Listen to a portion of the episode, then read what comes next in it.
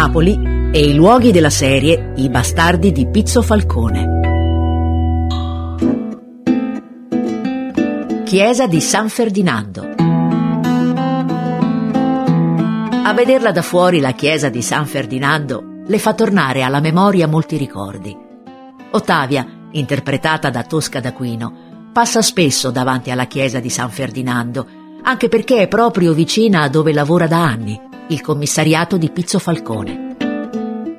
Unica superstite insieme a Pisanelli dei vecchi bastardi di Pizzo Falcone, la vice soprintendente sta tornando dalla pausa pranzo con una sorpresa per i suoi nuovi colleghi. Un modo per cercare di rendere la giornata più dolce per tutti e farli ambientare nella sua Napoli. Sono le 14 del pomeriggio e in mano stringe un sacchetto con sfogliatelle per lei e gli altri, mentre con l'altra si tiene stretta la giacca. Oggi è una giornata ventosa e lei ha preso una merenda per addolcire la giornata di tutti, lontano dagli occhi del marito che la giudica per il peso e per gli sgarri alimentari.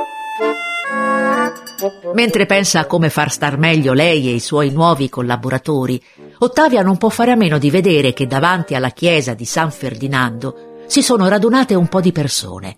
Un funerale, probabilmente.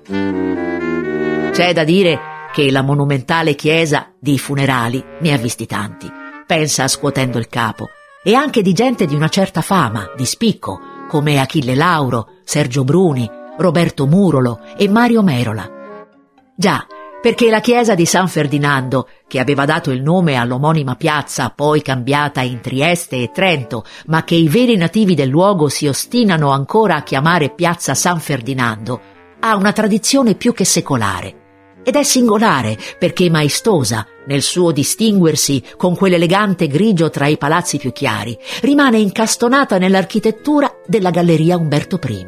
Chiamata anche la Chiesa degli Artisti, All'inizio era sorta per volontà dell'ordine dei Gesuiti.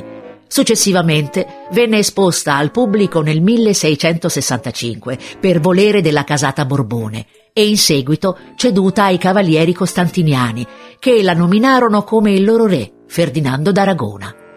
Poi la proprietà cambiò nuovamente, venne ceduta anche ai Savoia, ma tutti continuavano a chiamarla così, la chiesa di San Ferdinando. La storia della chiesa, ripensandoci, era un po' come quella della sua caserma. Ormai per tutti loro erano i bastardi di Pizzo Falcone, anche se non avevano fatto nulla di male rispetto ai colleghi precedenti. Lei poi era intonsa, certo, a parte mangiare sfogliatelle di nascosto. Ottavia guarda l'ora sullo schermo del cellulare. È ancora presto può entrare un attimo per dire una preghiera al defunto e godersi la magnificenza che la Chiesa nasconde al suo interno.